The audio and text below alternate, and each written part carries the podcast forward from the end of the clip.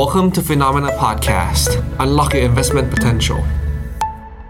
สวัสดีครับ สวัสดีครับ ต้อนรับคุณผู้ชมเข้าสู่รายการข่าวเช้า Morning Brief นะครับ สรุปข่าวสำคัญเพื่อไม่ให้คุณพลาดทุกโอกาสการลงทุนครับ วันจันทร์ที่ 8 มกราคมนะครับ มาเจอกับเรา 2 คน ผมปั๊บจิรติขันติพะโล และพี่แบงค์ใช้นนท์วัฒน์การจันนันท์ครับ สวัสดีครับพี่แบงค์ครับ ครับ สวัสดีครับปั๊บครับครับก็มาติดตามกันนะครับกับทิศทางความเคลื่อนไหวทางเศรษฐกิจที่น่าสนใจ ทั้งในและก็ต่างประเทศนะครับ วันนี้เป็นการเริ่มต้นสัปดาห์ ซึ่งก็ถือเป็นการสรุปนะครับภาพรวมความเคลื่อนไหวของสัปดาห์แรกในปี 2024 ครับ ซึ่งเราก็จะเห็นว่าตลาดหุ้นในช่วงสัปดาห์ที่ผ่านมาโดยเฉพาะอย่างยิ่งตลาดหุ้นสหรัฐนะครับ ปรับตัวลงมาเป็นครั้งแรกเลยครับ ในรอบประมาณ 9 สัปดาห์ หลังจากที่ปลายปีที่ผ่านมาดัชนีตลาดหุ้นสหรัฐนะครับ เดินหน้าปรับตัวบวกขึ้นมาติดต่อกันได้ถึง 9 สัปดาห์ ตอนนี้เนี่ยตลาดกลับมากังวลนะครับเรื่องของการเปลี่ยนแปลงการใช้นโยบายการเงินของธนาคารกลางสหรัฐ หลังจากที่เห็นตัวเลขเศรษฐกิจสำคัญเมื่อวันศุกร์ที่ผ่านมาก็คือ การจ้างงานนอกภาคการเกษตรแล้วก็ตราการว่างงานออกมานะครับสูงกว่าที่คาดไว้ แปลว่าเศรษฐกิจสหรัฐยังคงมีความแข็งแกร่งอยู่นะครับแล้วก็เรื่องนี้จะส่งผลต่อการตัดสินใจ ในการใช้นโยบายการเงินของธนาคารกลางสหรัฐด้วยครับ อืมครับผม ซึ่งประเด็นข่าวในวันนี้นะครับจะพาคุณผู้ชมไปดูกันกับความเปลี่ยนแปลงที่เกิดขึ้นนะครับไม่ว่าจะเป็นในฝั่งของตลาดหุ้น แล้วก็รวมไปถึงนะครับในตลาดตราสารหนี้ด้วยอย่างล่าสุดเองบอลยูสหรัฐนะครับก็กลับขึ้นมายืนอยู่เหนือ 4%อีกครั้งหนึ่งหลังจากเห็นตัวเลขการจ้างงานนะครับแล้วก็มีประเด็นข่าวที่เกี่ยวข้องกับจีนนะครับมีหุ้นของ Apple ที่ถูกกดดันมาตลอดทั้งสัปดาห์ สัปดาห์ที่แล้ว Apple ถูกนักวิเคราะห์ออกมาปรับความน่าสนใจ ปรับน้ำหนักการลงทุน แล้วก็วันศุกร์ก็มีข่าวเหมือนกันนะครับว่า รัฐบาลสหรัฐเนี่ยจะเตรียมจะฟ้องร้อง Apple นะครับในประเด็นที่เกี่ยวข้องกันกับเเรื่องของ เรื่องของความการผูกขาดทางการค้านะครับ แล้วก็มีประเด็นเรื่องของเทสลาด้วยครับ ที่สื่อต่างประเทศออกมารายงานว่า ตอนนี้บรรดาผู้ถือหุ้นนะครับ กังวลคุณอีลอนมัสนะครับ เพราะว่ามีข่าวมีการรายงานว่าคุณอีลอนมัสเนี่ยมีการใช้สารเสพติดด้วยนะครับ ก็ถือว่าอาจจะส่งผลต่อการตัดสินใจหรือว่าส่งผลต่อ การดำเนินธุรกิจของเท s l a ต่อไปในอนาคตด้วย อันนี้ก็เป็นข่าวที่เดี๋ยวนี้เราจะมาพูดคุยแล้วก็มาวิเคราะห์กันนะครับพี่แบงค์อืมได้ครับ ครับ เอาละครับงั้นเดี๋ยวเรามาเริ่มต้นกันนะครับ กับทิศทางความเคลื่อนไหวของตลาดหุ้นนะครับ ในรอบสัปดาห์ที่ผ่านมาว่าตลาดหุ้นประเทศไหนให้ผลตอบแทนเป็นอย่างไร แล้วก็มีอะไรที่เราต้องจับตากันบ้างนะครับ เริ่มต้นกันพาคุณผู้ชมไปสรุปความเคลื่อนไหวของสินทรัพย์ต่างๆ ก่อนในภาพรวมนะครับ ก็สัปดาห์ที่ผ่านมาครับสินทรัพย์ที่ผลตอบแทนได้ค่อนข้างดีก็คือน้ำมันครับราคาน้ำมันปรับตัวบวกขึ้นมาได้ประมาณ3%นะครับขณะที่สินทรัพย์อื่นครับไม่เป็นค่าเงินดอลลาร์นะครับบวกขึ้นมา 1%ค่าเงินของญี่ปุ่นนะครับปรับตัวมีการค่าเงินของดอลลาร์นะครับมีการแข่งค่าแข่งค่าประมาณ 1%เช่นกันนะครับแล้วก็ตลาดหุ้นครับ สัปดาห์ที่แล้วเป็นสัปดาห์ที่ไม่ค่อยดีสำหรับตลาดหุ้นสักเท่าไหร่นะครับดัชนีสำคัญต่างๆเนี่ยก็ติดลบกันไปไม่ว่าจะเป็นตลาดหุ้นของญี่ปุ่น ยุโรปสหรัฐนะครับรวมไปถึง emerging market equity เนี่ยโดยเฉพาะยิ่งตลาดหุ้นจีนก็ปรับตัวลงมาติดลบด้วยเช่นกันครับพี่แบงค์ครับผม ถ้าดูจากตัวหน้าจอนี้นะ ก็จะเห็นว่าราคาน้ำมันเริ่มมีดีดในขณะที่ดอลลาร์แข่งค่าได้ แสดงว่าเป็นปัจจัยเฉพาะของตัวน้ำมันเอง ดอลลาร์กลับมาแข็งเนี่ย สาเหตุก็เป็นเพราะว่านักลงทุนเริ่ม price in กับเรื่องของการตัวเลขแล้วก็ตัวตลาดแรงงาน ซึ่งเดี๋ยววันนี้จะเป็นข่าวแรกที่เรามาวิเคราะห์กันลึกๆว่า jobless claim เอ่ย unemployment rate เอ่ยแล้วก็ non farm payroll พวก job data ทั้งหลายเนี่ยเป็นอย่างไรบ้างทำไมมันถึงส่งสัญญาณและทำให้ดอลลาร์นั้นกลับทิศหลังจากที่อ่อนค่ามาค่อนข้าง ยาวนานทีเดียวในช่วงไตรมาสสี่ที่ผ่านมานะฮะจะเห็นว่าตลาดหุ้นนั้นปรับฐานกันหมดเลยนะ โดยตลาดหุ้นที่ปรับฐานหนักเนี่ยเป็น EM Equity หรือว่า Emerging Market Equity ซึ่งแน่นอนว่าถ้า Emerging Market Equity ปรับลบขนาดเนี้ยเจ้าใหญ่ที่สุดใน EM หรือว่า Emerging Market เนี่ยก็คือตลาดหุ้นจีนนั่นเอง ช่วงนี้จีนยังเจอข่าวร้ายอยู่เรื่อยๆ ก็หนึ่งในประเด็นข่าวที่เราหยิบกันมาวันนี้ก็เป็นเรื่องของจีน เพราะฉะนั้น อดทนกันหน่อยนะทุกคนเหมือนกับฝุ่นยังไม่ตลบนะไอ้ฝุ่นฝุ่นตลบเนี่ยมันยังไม่จางความเสี่ยงเนี่ยยังมีอยู่นะครับ ไปดูต่อที่หุ้นบ้างครับ สัปดาห์ที่แล้วนะครับ แม้ว่าตลาดหุ้นส่วนใหญ่จะติดลบไป แต่ก็มีหุ้นบางประเทศที่ปรับตัวบวกขึ้นมาสวนทาง หนึ่งในนั้นก็คือตลาดหุ้นไทยครับสัปดาห์ที่แล้วดัชนี SET Index บวกขึ้นมาได้ 0.9%นะครับแล้วก็มีตลาดหุ้นของอินโดนีเซียบวกขึ้นมา 1% ตลาดหุ้นของฟิลิปปินส์ครับบวกขึ้นมา 2.8%ดัชนีที่ปรับตัวลงไปมากที่สุดในสัปดาห์ที่แล้วนะครับหนึ่งในนั้นก็มีตลาดหุ้นของสหรัฐดัชนี NASDAQ ติดลบไปถึง 3.2%ครับขณะที่ตลาดหุ้นจีนไม่ว่าเป็น China A share แล้วก็ตลาดหุ้นฮ่องกงนะครับติดลบไปประมาณ 3%เกาหลีใต้ลบ 2.9 ไต้หวันลบ2นะครับแล้วก็ดัชนีหุ้นยุโรปก็ปรับตัวลงมาเช่นกันนะครับก็ถือว่าในขณะที่ตลาดหุ้นประเทศอื่นเนี่ยเริ่มต้นปีขึ้นมาไม่ค่อยดีตลาดหุ้นไทยนี่ รับตัวขึ้นมาได้สวนทางนะครับ ถือว่าน่าสนใจทีเดียวการเริ่มต้นของปีนี้ครับคีย์ไฮไลท์ของรูปนี้คือเอ่อตอนที่ผมเข้าตลาดใหม่ๆ พี่ปับ๊บตอนสักประมาณตอนปี 2007-2008อะผมมีคุยกับ fund manager ท่านหนึ่งที่ผมนับถือนะ วันนี้เขาก็ยังเป็น fund manager อยู่ แล้วก็ดูแลหุ้นไทยเนี่ยเขาบอกว่ามันมีดัชนีอยู่อีกสองตัว ที่เป็นตัวชี้วัดตัวตัดสินว่าหุ้นไทยจะอยู่ขาขึ้นหรือขาลง นั่นก็คือตลาดหุ้นฟิลิปปินส์กับอินโดนีเซีย แล้วเขาเรียกรวมกันสามตัวเนี้ยว่าเขาเรียกว่าทิปอินเด็กซ์ทิปตัว T คือไทยแลนด์ I คืออินโดนีเซีย P คือฟิลิปปินส์พี่เขาก็เปิดกราฟตอนแนะนำผมอะเขาก็เปิดกราฟไอ้ดัชนีทั้งสามตัวเนี้ยให้ดู แล้วปรากฏว่า คืออินเดียกับฟิลิปปินส์แล้วก็ไทยมันคนละประเทศกันนะครับแต่ถ้าดูเป็นกราฟยาวๆ ปรากฏว่ามันวิ่งไปในทางเดียวกันตลอดเลย อีเวนต์ใหญ่ ๆ อะไรที่กระทบกับในสามประเทศนี้ อีกสองประเทศเนี่ย จะโดนด้วย เลือกตั้ง ยุบสภา มีปัญหา เจอวิกฤต เศรษฐกิจดี อินเด็กขอให้ตัวไหนลากนะ ตัวอื่นมันจะลากตามขึ้นมาด้วย แล้วผม และที่น่าสนใจก็คือเนี่ยจากกราฟเนี้ยกลายเป็นว่ากลุ่มทิปเนี่ยสามารถที่จะทำผลตอบแทนบวกได้ในสัปดาห์แรกของปีนั้นมันมีความ outperform อยู่หน่อยๆ ให้เห็น นั้นมันมีสัญญาณว่ายังค่อนข้างยังพอมีหวังกับหุ้นไทย อยู่ว่าอาจจะสามารถยืนได้ แล้วจะมีการรีบาวได้หรือเปล่านะฮะแต่เดี๋ยวพาไปดูในรายละเอียดตอนท้าย ตอนเดี๋ยวมาเปิดกราฟดูกันอีกทีว่า มันเป็นแค่บอกว่าเป็นสัญญาณหนึ่งในนั้น แต่มันก็ไม่ยังไม่ยืนยันว่าหุ้นไทยจะขึ้นได้ อย่างที่ผมบอกไปคือผมบอกแล้วว่าหุ้นไทยควรจะยืนเหนือ 1,430 ให้ได้ สัปดาห์ที่แล้วพยายามยืนได้นะ ยืนได้บางวัน แต่สุดท้ายปิดสัปดาห์เนี่ยยังยืนไม่ได้ เพราะฉะนั้นสัปดาห์นี้ต้องมาลุ้นกันต่อ อันนี้คือคีย์ไฮไลท์ของเนี่ยถ้าตลาดหุ้นนะกลุ่มทิปเนี่ยน่าสนใจ ส่วน NASDAQ ปรับฐานลงแรงนะพี่ปั๊บลบ3.2 น่ากังวลไหม คำตอบคือไม่ค่อยน่ากังวลเท่าไหร่ เพราะมันขึ้นมาเยอะ ไอตอนบวกมันบวกมาแรงที่สุดเลย ไอตอนลงเนี่ยลงขนาดนี้มันเป็นสัญญาณปกติของ NASDAQ ยังไงก็แล้วแต่ตั้งแต่สัปดาห์หน้าเป็นต้นไป พวกหุ้น Big Tech เดี๋ยวก็ออกงบประกาศรายงานกันออกมา ถ้า guidance ยังโอเค แล้วก็จริง ๆ แล้วไตรมาสสี่อะมันเป็น high season ของพวกอ่าการจับจ่ายใช้สอยอยู่แล้ว ถ้ายอดขายออกมาโอเคกำไรออกมาไม่แย่นะ ผมคิดว่าเดี๋ยวก็มีแรงซื้อกันกลับมา ครับก็ในบรรดาหุ้นในกลุ่มเทคโนโลยีที่ปรับตัวลงมาแรงๆในสัปดาห์ที่แล้วนะครับ เดี๋ยวเราไปดูตัวเลขกันหน่อยฮะแล้วก็จะเห็นนะครับว่าตัวเลขครับของดัชนี NASDAQ ที่ย่อลงไปนำมาโดยหุ้นในกลุ่มเทคโนโลยีครับถ้าดูอัตราการเปลี่ยนแปลงในรอบสัปดาห์นะครับ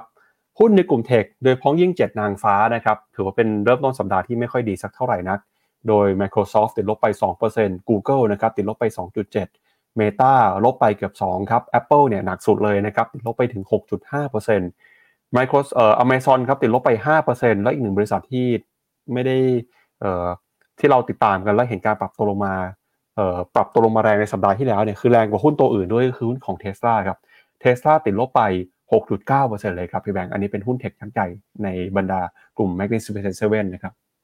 อะใช่ครับก็เป็นช่วงของการปรับย่อของเขานะคราวนี้จะย่อลึกขนาดไหนเนี่ย สัญญาณจริง ๆ ถ้าเปิดกราฟหุ้นหลายตัวของตัวเจ็ดนางฟ้ามันบอกชัดแล้วว่ายังย่อไม่จบนะ ยังอยู่ในช่วงของการปรับฐาน แต่ว่าถ้าเมื่อไหร่มันเจอแนวรับ หรือว่ามีสัญญาณกลับตัวผมคิดว่ามันก็ยังเป็นหุ้นที่ outperform อะแล้วยิ่งปีนี้มันจะเป็นไฮไลท์ที่ว่าเฟดจะไม่ขึ้นดอกเบี้ยต่อ เพียงแต่ว่าตอนเนี้ยตลาดยังไม่รู้ว่าจะลดดอกเบี้ยเร็วหรือเปล่า มันจะ price in กับเรื่องนี้ มีอีเวนต์สำคัญของสัปดาห์นี้ที่ต้องดูคือทางสหรัฐเนี่ยประกาศทั้งตัวเลข PPI แล้วก็ CPI CPI เนี่ยจะออกวันพฤหัส CPI ออกออกถ้าออกมาปุ๊บมันจะเป็น guidance ให้ตลาดไปเดากันต่อว่า แล้วเฟดจะคิดยังไงต่อการผ่าของการลดดอกเบี้ย เพราะฉะนั้นระหว่างเนี้ยจนถึงวันพฤหัสผมคิดว่าตลาดหุ้นสหรัฐจะยังขึ้นไม่ได้ จะยังปรับฐานอยู่ หรืออาจจะ sidewayหนึ่งก็คือว่ามันมีตัวเลขสำคัญรออยู่สองคือ อีกนอกจากตัวเลขเศรษฐกิจสำคัญมันก็คือมี big event ก็คือการรายงานผลประกอบการบริษัทใหญ่ ๆ จะออกมาด้วย อย่างสัปดาห์นี้เดี๋ยวเราจะเจอกันแน่ๆคือหุ้นกลุ่มแบงก์ในในดาวโจนส์เนี่ยออกมาก่อน นั่นก็คือ Citi กับ Wells Fargo จะออกงบ ซึ่งไม่รู้ออกวันไหน แต่ออกมาเนี่ยเดี๋ยวปั๊บหยิบไปคุยกับพี่เจษแล้วกัน น่าจะออกคุณพฤหัสนะ ถ้าผมจำไม่ผิดครับ เอ่อที่แบงค์พูดไปออกช่วงวันศุกร์กับพี่แบงค์ ถ้าเป็นวันศุกร์ก็เจอกันเจอกันในวันจันทร์นะครับ ใน Morning Brief นะครับเดี๋ยวผมพาคุณผู้ชมไปดูภาพตารางการประกาศผลประกอบการของบริษัทจดทะเบียนในรอบนี้เพิ่มเติมกันอีกรอบหนึ่งแล้วกันครับ ก็สัปดาห์นี้นะครับจะเป็นสัปดาห์ที่บริษัทต่างๆเนี่ยทยอยการประกาศผลประกอบการแล้วนะครับแล้วเราก็จะเห็นว่าหุ้นในกลุ่มแรกที่มีการประกาศงบก็คือหุ้นในกลุ่มธนาคารพาณิชย์ครับ โดยในวันศุกร์นี้นะครับจะมีตัวเลขของ JP Morgan Chase มี Delta อเมริกา Bank of America Wells Fargo BlackRock Citi BNY Mellon นะครับก็เป็นประจำทุกไตรมาสครับที่หุ้นในกลุ่มธนาคารพาณิชย์เนี่ยจะประกาศงบกันก่อนนะครับแล้วก็กลุ่มอื่นค่อยตามมาตามด้วยกลุ่ม tech แล้วก็กลุ่ม real sector นะครับ ไปดูต่อครับ ที่บอกไปว่า ตลาดหุ้นในสัปดาห์ที่แล้วปรับตัวลงมาเนี่ยนำมาโดยหุ้นในกลุ่ม tech นะครับแต่ก็จะมีหุ้นอยู่ 2 กลุ่มครับที่ปรับตัวสวนทางขึ้นมา ก็คือหุ้นในกลุ่ม healthcare แล้วก็หุ้นในกลุ่ม utility นะครับแปลว่าอะไรแปลว่าตลาดเองเนี่ยมุ่งเน้นนะครับไปมองหาโอกาสการลงทุนในหุ้นกลุ่มปลอดภัย เพื่อเป็นการลดความเสี่ยงมากขึ้นครับถ้าดูจากภาพนี้นะครับรอบสัปดาห์ที่แล้วกลุ่ม Healthcare บวกขึ้นมา 2% Utilities บวกขึ้นมาประมาณ 1.8%ฮะ ก็สนทางนะครับกับหุ้นในกลุ่ม IT กลุ่ม Tech นะครับกลุ่ม Industrial แล้วก็กลุ่ม Consumer Discretionary ครับไปดูต่อนะครับตีมาติกบ้างครับบล็อกเชนครับเริ่มต้นสัปดาห์ของปีไม่ค่อยดีสักเท่าไหร่ หลังจากปีที่แล้วบวกขึ้นมาได้เป็น100%นะครับกลุ่มบล็อกเชนเปิดมาติดลบไป 7.2%แล้วก็มีกลุ่ม global cloud semiconductor cyber security นะครับที่ราคาก็ปรับตัวลงมา 5-6%นะครับสำหรับการทุนแบบตีมาติกครับแล้วก็ equity style performance นะครับ small cap large cap ปรับตัวลบลงไปเป็นส่วนใหญ่นะครับ ที่ดูเหมือนว่าจะลบน้อยหน่อยก็เป็นหุ้นในกลุ่ม value stock นะครับแล้วก็กองรีดครับกองรีดในสัปดาห์ที่ผ่านมากองรีดไทยปรับตัวบวกขึ้นมาได้นะครับสอดคล้องกันกับกองรีดของญี่ปุ่น แล้วก็ที่ปรับตัวส่วนทางไปก็มีกองรีดของออสเตรเลีย สิงคโปร์ global REIT เนี่ยก็ติดลบเช่นกันในสัปดาห์ที่แล้วนะครับไปดูต่อนะครับกับค่าเงินครับอย่างที่บอกไปว่าค่าเงินดอลลาร์ กลับมาแข็งค่านะครับ ค่าเงินที่อ่อนค่าไปก็มีค่าเงินเยน ค่าเงินบาท ค่าเงินสวิตฝั่งนะครับ แล้วก็ค่าเงินยูโรด้วยครับ แล้วก็ไปดูความเคลื่อนไหวของผลตอบแทนพันธบัตรรัฐบาลบ้างนะครับ บอลยูสิปีตอนนี้เดือนหน้าปรับตัวบวกขึ้นมาแล้วนะครับ ล่าสุดในบอลยูสิปีก็ขยับขึ้นมาใกล้ๆนะครับ ทะลุขึ้นเหนือขึ้น 4%แล้วหลังจากที่ทราบตัวเลขการจ้างงาน นอกภาคการเกษตรในช่วงของวันศุกร์ที่ผ่านมาครับพี่แบงค์ อืม แล้วเป็นการที่ bond yield เนี่ยดีดขึ้น ในทุกๆตัวนะจะมียกเว้นก็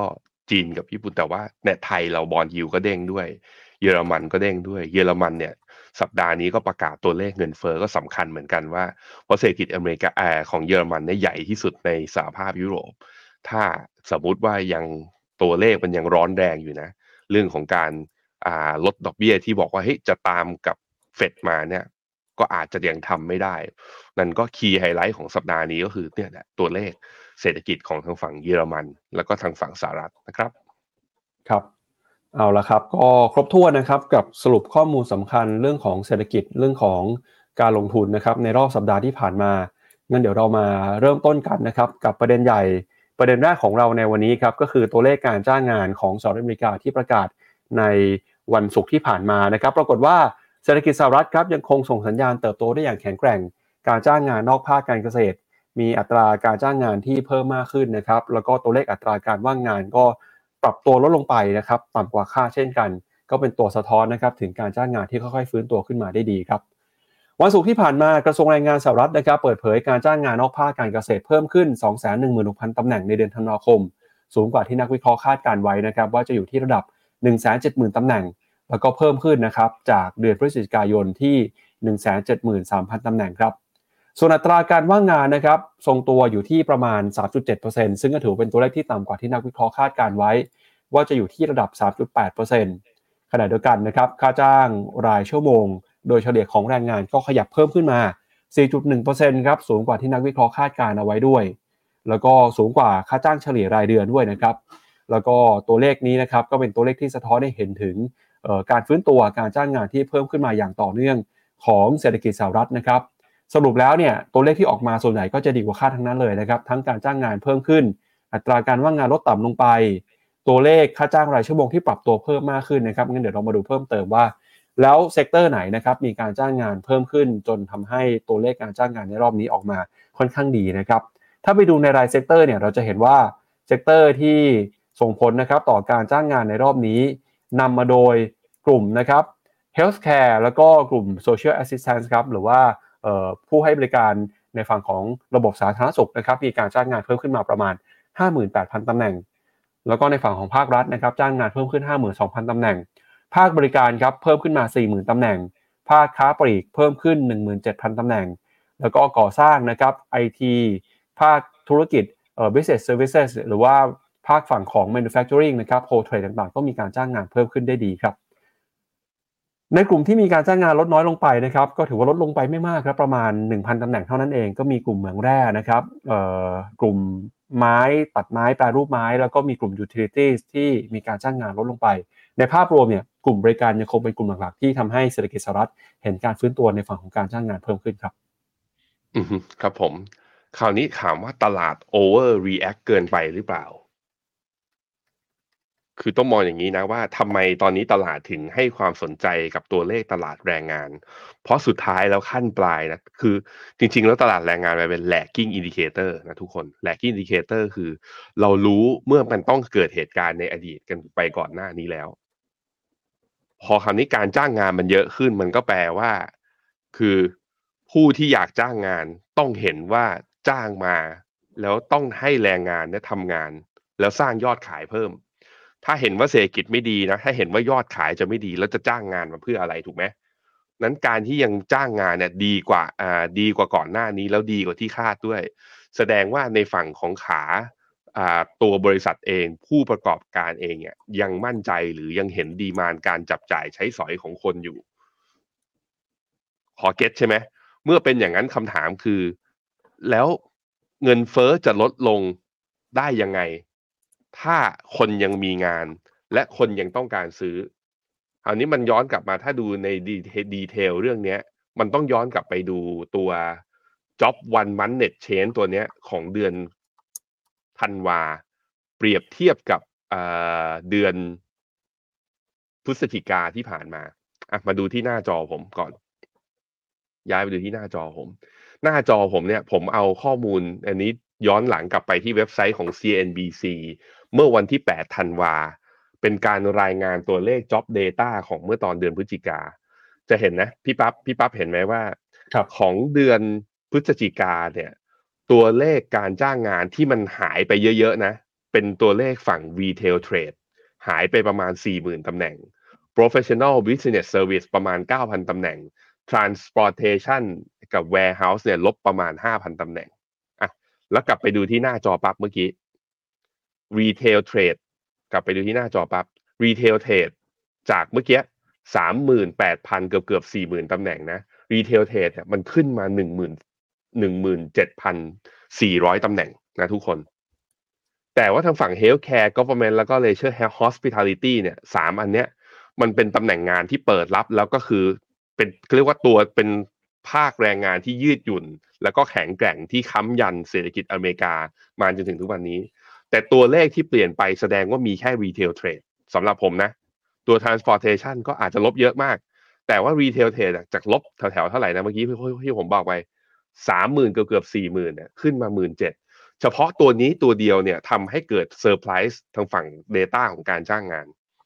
คำถามคือแล้ว retail trade อยู่ดีมันวกกลับมาได้ไงคำตอบง่าย ๆเลย เดือนธันวามีอีเวนต์อะไรบ้าง มีคริสต์มาสมี Boxing Day มี Happy New Year countdown กันนั้นมันก็ไม่น่าแปลกใจอะไรหรือเปล่าที่ภาค retail มันจะคึกคักในเดือนสุดท้ายของปีนั้นผมเลยมองว่าตลาดเนี่ยพอเห็นตัวเลขว่ามันดีมากกว่าที่ consensus คาดการณ์ไว้เยอะ ก็อาจจะรีบกังวลว่าโหเศรษฐกิจหรือว่าตลาดแรงงานมันแข็งแกร่ง แต่ผมคิดว่าเรายังตัดสินเรื่องนี้กันเร็วเกินไป เพราะว่ามันอยู่ในช่วงไฮซีซั่นของค้าปลีกอยู่พอดี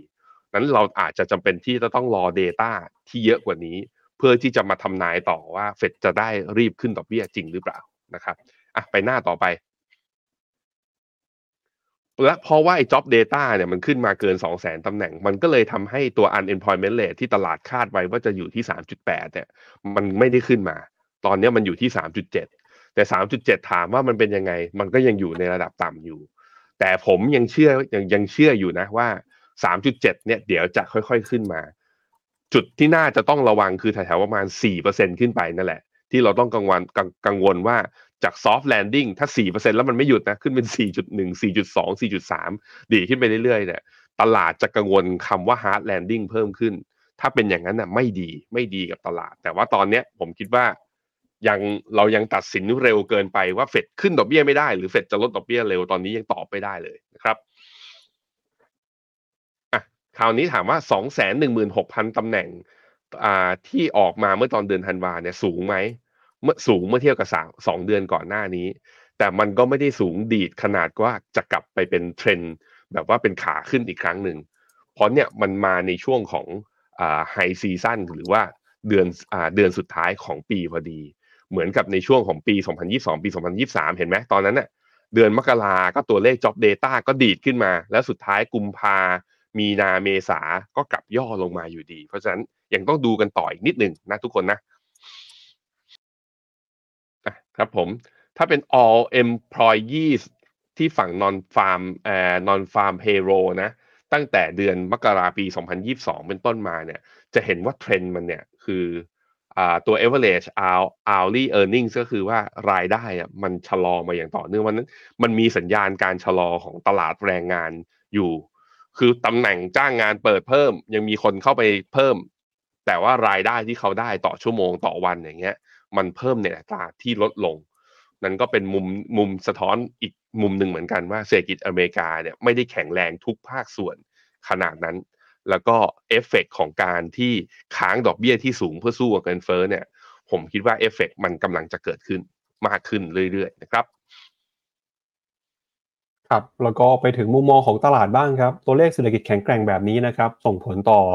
ความเชื่อมั่นนะครับเรื่องของการใช้นโยบายการเงินด้วย เดี๋ยวชวนที่แบงค์ไปดูหน่อยครับว่า แล้วตอนนี้ตลาดมองตัวเลขเศรษฐกิจในรอบนี้เป็นยังไงบ้าง แล้วจะส่งผลต่อการตัดสินใจของเฟดมากน้อยแค่ไหนนะครับ ที่จะมีการประชุมเอ่อในช่วงเดือนเดือนมกราคมนี้นะครับ ครับผมตัวเลขเอ่อพอตัวเลขตลาดแรงงานมันแข็งแกร่งใช่ไหม พอตลาดแรงงานแข็งแกร่ง คนยังมีเงิน คนยังมีรายได้เยอะไม่ตกงาน ก็แปลว่ามีเงินในกระเป๋าเพิ่มขึ้น พอมีเงินในกระเป๋าเยอะก็จะจับจ่ายใช้สอยได้เยอะ เมื่อจับจ่ายใช้สอยได้เยอะ มันก็แปลว่าตัวเลขเงินเฟ้ออาจจะไม่ลง เมื่อตัวเลขเงินเฟ้อไม่ลง ก็แปลว่าเฟดก็ลงคนลดดอกเบี้ยไปได้ เมื่อเฟดลดคิดว่าลดดอกเบี้ยไม่ได้ ตัว CME Group ที่ตัวไอ้ Fed Fund Futures อะมันจึงสะท้อนกลับมาจะเห็นว่าในช่วงประมาณ 1-2 สัปดาห์ที่ผ่านมาเนี่ย ออดของการคงดอกเบี้ยอยู่ที่ 5.25 ถึง 5.5 เนี่ยมันขยับเพิ่มขึ้นนะ จากแถวๆประมาณ 80%เนี่ยขึ้นมาเกือบเกือบจะ 100%เลย ซึ่งเฟดจะมีการประชุมเนี่ยครั้งแรกของปีนี้วันที่ 30-31 มกรา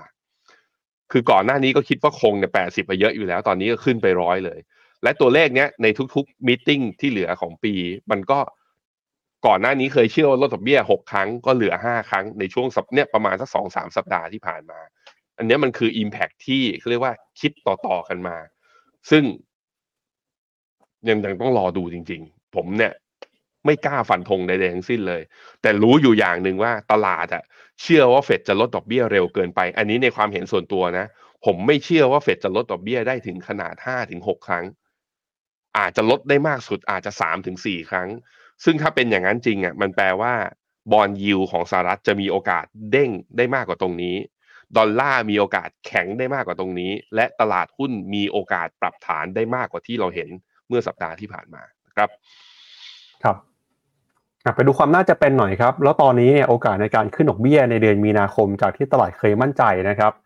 ตอนนี้ตลาดยังมองอย่างนั้นอยู่หรือเปล่าว่าจะมีการลดดอกเบี้ยนะครับในเดือนมีนาคมและหลังจากลดแล้วเนี่ย จะมีการลดอีกครั้งตามมาในปี 2024 ครับ อือฮึครับผมก็จะเห็นว่า ตลาดอะยังเชื่อนะว่าเดือนมีนาเนี่ยจะลดดอกเบี้ย โดยที่โอกาสเนี่ยอยู่ที่ประมาณสักหกสิบเปอร์เซ็นซึ่งก่อนหน้านี้มันขยับขึ้นไปแถวๆประมาณเจ็ดสิบเปอร์เซ็นตนะ ทุกคนจุดพีคจุดพีคที่สุดของโอกาสในการลดดอกเบี้ยของวันที่20มีนาเนี่ยอยู่แถวๆประมาณสัก70ถึง72เปอร์เซ็นผมจำไม่ได้ ดูมาทุกๆวันนะเห็น แต่ว่าเนี่ยจาก70ลดลงมาเหลือ60แต่60มันก็ยังเกินครึ่งไงแสดงว่า นักลงทุนและนักเก็งกำไรส่วนใหญ่ ยังเชื่อว่ายังไงเดือนมีนาเนี่ยเฟดจะลดดอกเบี้ยแน่ๆ แต่อย่างที่บอกไปสมมตินะ ตัวเลขเงินเฟ้อออกมาแล้วแก่งกว่าที่คาด ผมว่าตัวเลข 60.9 ที่คุณเห็นเนี่ยไอ้บรรทัดที่2เนี่ย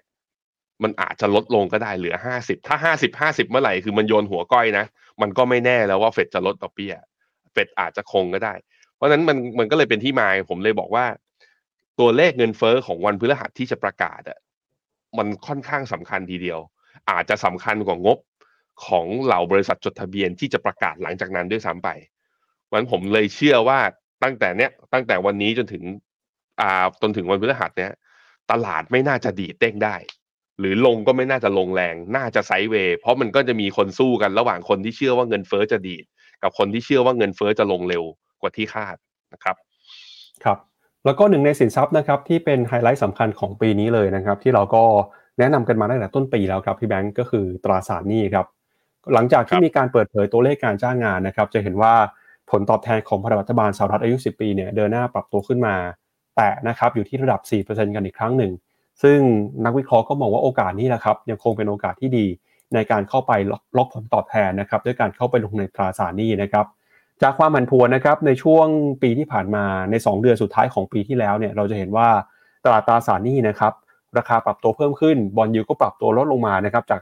5%ลงมาต่ำกว่า 4%นะครับแล้วก็หลังจากที่วันศุกร์ที่ผ่านมามีการรายงานตัวเลขการจ้างงานที่ออกมาแข็งแกร่งนะครับส่งสัญญาณให้ตลาดเองมองไปถึงความมั่นใจในการเปลี่ยนแปลงนโยบายการเงินของธนาคารกลางสหรัฐนะครับทำให้ตลาดเชื่อว่าเฟดน่าจะลดดอกเบี้ย แต่การที่ตลาดตราสารหนี้เนี่ยให้ผลตอบแทนปรับตัวเพิ่มสูงขึ้นมา ตลาดก็เลยมองว่านี่อาจจะเป็นโอกาสก็ได้นะครับ ถ้าถามว่านักวิเคราะห์จากบูมเบิร์กมองยังไงเนี่ยเขาก็บอกว่าในภาวะที่ ผลตอบแทนพันธบัตรรัฐบาลนะครับทั้งประเภท 5 ปี แล้วก็ 10 ปี ให้ผลตอบแทนยืนอยู่เหนือ 4%เนี่ยเขาบอกว่าจังหวะนี้นะครับเป็น buying zone หรือว่าโซนที่นักลงทุนที่อยากจะลงทุนตราสารหนี้นะครับควรจะต้องพิจารณาให้ความสนใจนะครับก่อนที่ตัวเลขเนี่ยจะปรับเปลี่ยนเนื่องจากเฟดเตรียมการจะลดดอกเบี้ยแน่ๆในปีนี้ครับพี่แบงค์อืมก็ค่อนข้างเห็นด้วยที่เราคุยกันแล้วก็ที่ตลาดยังเขาเรียกว่า ยังพยายามจะไดเจสและย่อยข้อมูลอยู่ก็คือว่าเฟดจะลดดอกเบี้ยได้เร็ว หรือเฟดจะลดดอกเบี้ยได้ช้า มันไม่มีนะที่เถียงกันถึงขั้นว่าเฟดจะขึ้นดอกเบี้ย เยอะแค่ไหนคำนี้มันหายไปแล้วในปี 2024 เพราะฉะนั้นมันแปลว่าบอลยูที่เด้งอยู่เนี้ยจะเด้งเพียงแค่ชั่วคราวขายคำว่าเด้งเพียงแค่ชั่วคราวเราไม่รู้ไงว่ามันจะเด้งไปถึงไหนสี่เปอร์เซ็นจะไปสี่จุดสองไหมจะไปสี่จุดห้าไหมไม่รู้ตอบไม่ได้ ตอบไม่ได้ เพราะว่าเนี่ยตอนขาลงมานะ จากห้าเปอร์เซ็นตอนเดือนตุลาเนี่ย ลงมาสามจุดแปดตอนเดือนธันวานี่มันลงมาเร็วมาก มันลงมาเร็วมาก เพราะฉะนั้นมันอาจจะดีดช่วงสั้น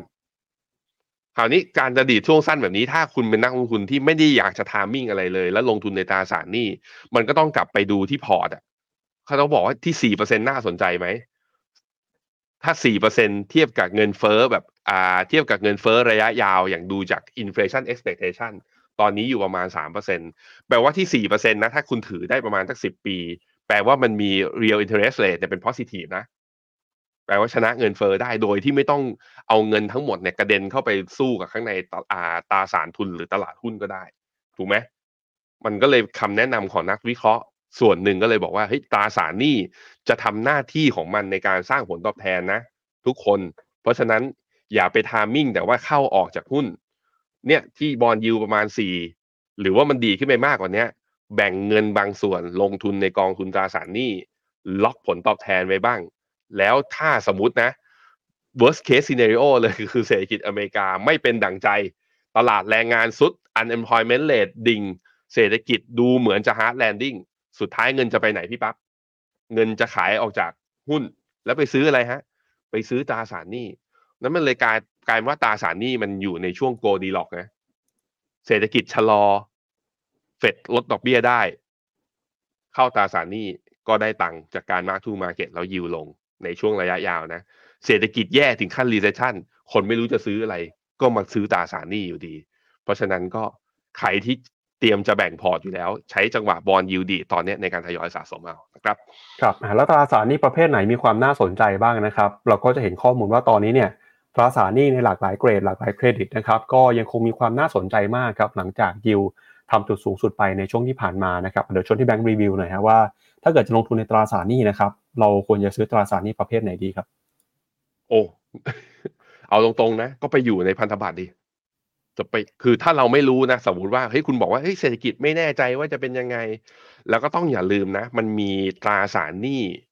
คือหุ้นกู้ของบริษัทเอกชนหลาย ๆ ตัวที่ออกไปในช่วงโควิดอะแล้วถ้าอายุเขาประมาณสามถึงสี่ปีอะมันแปลว่าเขากำลังจะครบกำหนดปีนี้ค่อนข้างเยอะนะ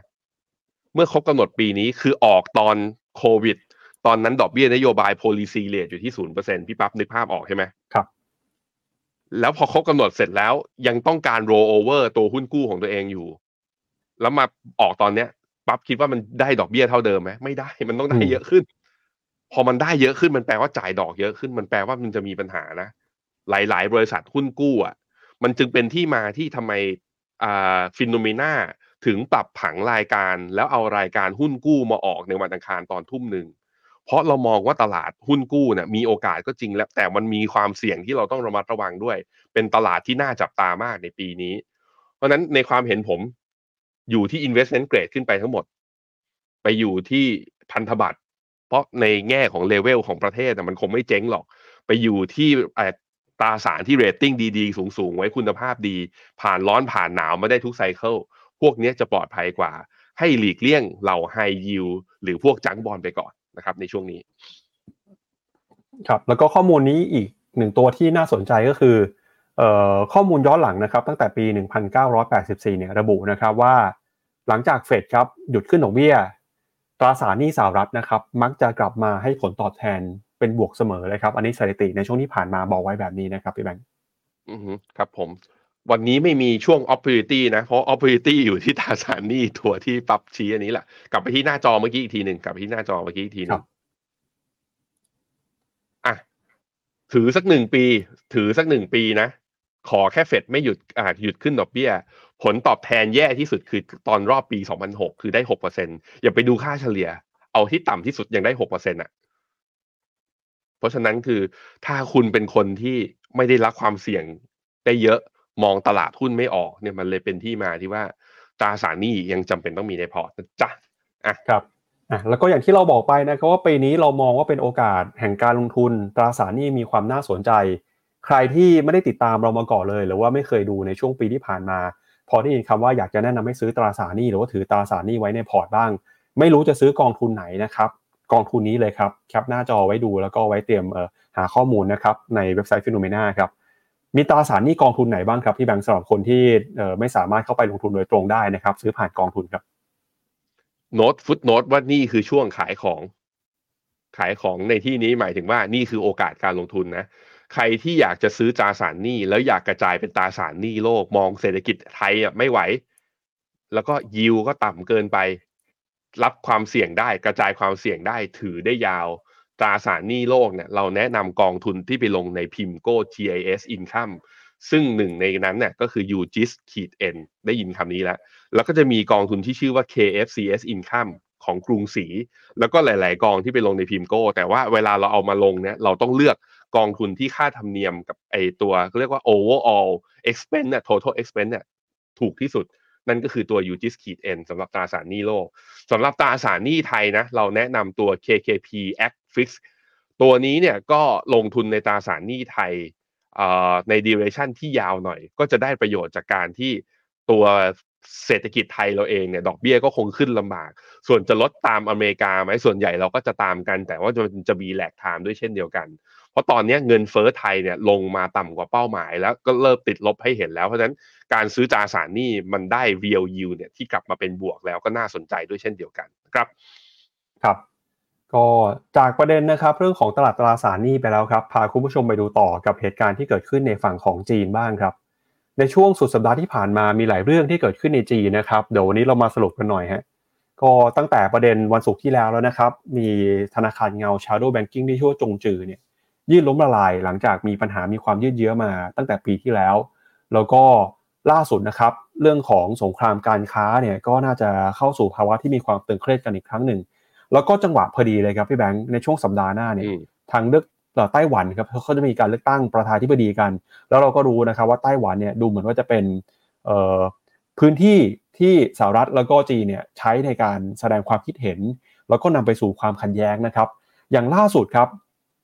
ทางการจีนออกมาประกาศใช้มาตรการลงโทษนะครับบริษัทของสหรัฐอเมริกา 5 แห่ง ที่บอกว่าบริษัทเหล่านี้นะครับทำธุรกิจด้านทหาร โดยเป็นการตอบโต้นะครับ บริษัทสหรัฐที่ขายของขายอาวุธให้กับไต้หวันครับ โดยทางการจีนออกมาระบุนะครับว่า ตอนนี้รัฐบาลของจีนเนี่ยได้มีการสั่งอายัดทรัพย์สินของทุกบริษัททั้ง 5 แห่ง ที่เป็นเจ้าของในจีน แล้วก็สั่งห้ามองค์กร แล้วก็บุคคลใดๆก็ตามของจีน ไม่ทำการค้าขายกับบริษัทเหล่านี้นะครับไม่ว่าเป็นบริษัทที่ชื่อว่า BAE Systems and Land แล้วก็มีบริษัทนะครับอย่าง Aero Environment v i s a s a t Data Link Solution นะครับผลกระทบของมาตรการนี้เนี่ยตอนนี้สื่อต่างประเทศกำลังประเมินผลกันอยู่นะครับซึ่งโดยปกติแล้วมาตรการการโทษเช่นนี้ มักจะทำเป็นการลงโทษในเชิงสัญลักษณ์มากกว่าพวกบรรดาบริษัทคู่สัญญากับธุรกิจทหารแล้วก็กลาโหมของสหรัฐเนี่ยไม่ทำการขายสินค้าต่างๆ โดยตรงให้กับจีนอยู่แล้ว ดยกระทรวงต่างประเทศของจีนออกมาระบุนะครับว่าการที่สหรัฐขายอาวุธให้กับไต้หวัน ถือว่าเป็นภัยต่ออธิปไตยและก็ผลประโยชน์ด้านความมั่นคงของจีน แล้วก็เป็นการบ่อนทำลายสันติภาพความมั่นคงในช่องแคบไต้หวันด้วยรวมถึงเป็นการละเมิดสิทธิและผลประโยชน์ของบริษัท บุคคลชาวจีนด้วยนะครับ ซึ่งทางกระทรวงก็ไม่ได้ระบุนะครับว่าจีนเนี่ยมีการลงโทษข้อตกลงการซื้อขายอาวุธใดของสหรัฐบ้าง แต่โฆษกกระทรวงก็ได้มีการออกมาพูดนะครับว่าจีนเนี่ย มีความพยายามในการตอบโต้สหรัฐครับ หลังจากที่สหรัฐนะครับ มีการขึ้นกำแพงภาษี แล้วก็มีการคว่ำบาตรบริษัทต่างๆของจีนนะครับ ซึ่งก็ถือว่าเป็นความตึงเครียดที่เกิดขึ้นก่อนที่ไต้หวันเนี่ยจะมีการเลือกตั้งกัน แล้วก็ขณะที่การเมืองวุ่นวายเรื่องของเศรษฐกิจจีนเป็นยังไงบ้าง สุดสัปดาห์ที่ผ่านมานะครับสำนักข่าวบลูเบิร์กรายงานว่า Zhongzhi Enterprise หรือว่าธนาคารเงายักษ์ใหญ่ของจีนครับได้มีการยื่นล้มละลายแล้วเมื่อวันที่ 5 มกราคมที่ผ่านมา หลังจากที่ผิดนัดชำระหนี้มาก่อนหน้านี้ แล้วก็มีการขาดสภาพคล่องอย่างหนักเลยนะครับ ซึ่งตอนนี้ทางการจีนก็รับทราบเรื่องนี้แล้ว โดยก่อนหน้านี้จงจือนะครับ มีการขาดทุน แล้วก็สภาพคล่องหดหายไป โดยสภาพคล่องเนี่ยมีการหายไปนะครับอยู่ที่ประมาณกว่า 36,000 ล้านเหรียญสหรัฐ แล้วก็พอมีปัญหานะครับก็ทำให้ลูกค้านักทุนขาดความเชื่อมั่น มีการถอนเงินออกมาอีกก็ยิ่งกลายเป็นซ้ำเติมนะครับปัญหาสภาพคล่องจนสุดท้ายแล้วไม่สามารถชำระหนี้เงินกู้ แล้วก็จำเป็นต้องยื่นล้มละลายในที่สุดครับพี่แบงค์ อือครับผม ในคำอวยพรปีใหม่ของสีชิ้นผิงเนี่ยเขามีคำว่าอะไรนะ ที่พูดมาเป็นร้อยร้อยกว่าครั้ง เมื่อวานสุกพี่ปั๊บบอกไปคำว่าอะไรนะ High Quality Development ครับ หรือว่าภาษาไทยก็คือการพัฒนาอย่างมีคุณภาพสูงครับคำว่ามีคุณภาพสูงไฮไลท์น่าสำคัญนะ คือ ล่าสุดตัวเขาเรียกว่าโน้ตบุ๊กของหัวเว่ยอะมีชิปขนาด 5 นาโนเมตร อยู่ข้างในหัวเว่ยแล้วพี่ปับ๊บ ทุกคนก็เลยตกกระจายว่า เฮ้ย หัวเว่ยผลิตชิปขนาด 5 นาโนเมตรได้แล้วเหรอ ปรากฏว่าไปดูไอตัวชิปอะชิปเป็นของ TSMC คือหัวเว่ยกืนน้ำลายตัวเอง ไม่ใช้ชิปตัวเองนะ ไปใช้ชิปของ TSMC เพื่อทำให้ผลิตภัณฑ์ของตัวเองอะ่ะ มันยังอยู่ในแถวหน้ามุมมุมนี้อะเอาเรื่องนี้เรื่องหนึ่งนะพักไว้ อีกเรื่องหนึ่งคือนอกจากว่าคำว่า ที่คุณสีจิ้งผิงบอกเนี่ย บอกว่าพัฒนาเติบโตอย่างมีคุณภาพนะเอาแปลเป็นภาษาไทยอย่างนั้น อีกอันหนึ่งที่เขาบอกไว้ในตอนที่แถลงปีใหม่นะซึ่งแบบว่าอวยพรปีใหม่ ซึ่งไม่เกี่ยวกันนะ แต่พูดออกมาด้วย ก็คืออะไรรู้ไหมพี่ปั๊บอะไรครับ ยังไงจะมีวันใดวันหนึ่งแน่ๆที่จีนรวมกับไต้หวัน อืมอะแล้วเดี๋ยว อ่า เนี่ยอีกสองสามสัปดาห์ถัดไปไต้หวันจะมีอะไรพี่ปั๊บ เลือกตั้งประธานาธิบดีครับ เลือกตั้งประธานาธิบดี แล้วก่อนหน้านี้สหรัฐทำอะไรไป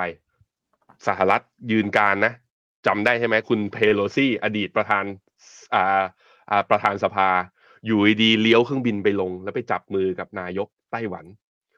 แล้วก็ค้าขายอาวุธ support ให้กับความเป็นเอกราช และเอเสรีภาพของไต้หวัน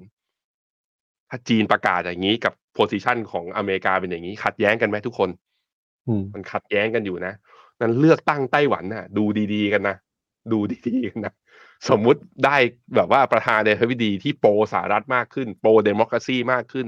มันแปลว่ามันจะเป็นเติมเชื้อให้จีนจะเร่งกระบวนการบางอย่างหรือเปล่า อันนี้มันเลยเป็นสิ่งหนึ่งที่ถามว่าทำไม Berkshire Hathaway ถามว่าทำไมบริษัท hedge fund ระดับโลกใหญ่ ๆ หลายที่อะ ถึงลดพอร์ตการลงทุนในจีน ถึงลดพอร์ตการลงทุนใน TSMC ถึงแม้ว่าถือเทคโนโลยีอยู่เยอะขั้นสูงอยู่ทำไมหุ้น TSMC หรือหุ้นกลุ่ม semiconductor ดีด rebound มาได้บ้าง แต่นี่มันคือเขาเรียกว่าอนาคตของมวลมนุษยชาตินะยิ่งชิปมันแบบว่าประมวลผลได้เร็วมากขึ้นขนาดมันเล็กลงมากนะ ยิ่งโอกาสในทางกำคำกำไรนะสูงมาก แต่ตลาดมันเหมือนกับ มันไม่ได้ชอบหุ้นกลุ่มนี้สุด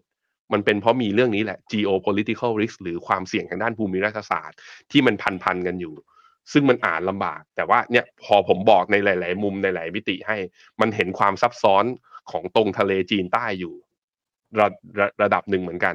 นั้นอันนี้ก็อาจจะเป็นความเสี่ยงหนึ่งที่ทำให้ตลาดหุ้นจีนเองเนี่ยไม่ฟื้น แต่อีกเรื่องหนึ่งจีนเองก็ยังมีเรื่องของเขาอย่างจงจื่อที่ปั๊บบอกมาเนี่ย ดูอย่างนี้แล้ว ผมคิดว่าจีนเรายังต้องรอนะพี่ปั๊บ ผมคิดว่าไตรมาสหนึ่งนี้อาจจะยังไม่เห็นการรีบาวเอาตรงๆนะในความเห็นผม อาจจะต้องรอไตรมาสสองไตรมาสสามเป็นต้นไปอะก็ว่ากันไป ครับ แต่มีตัวเลขหนึ่งครับพี่แบงค์ที่ผมคิดว่าเป็นตัวเลขที่น่าสนใจมากเลยครับ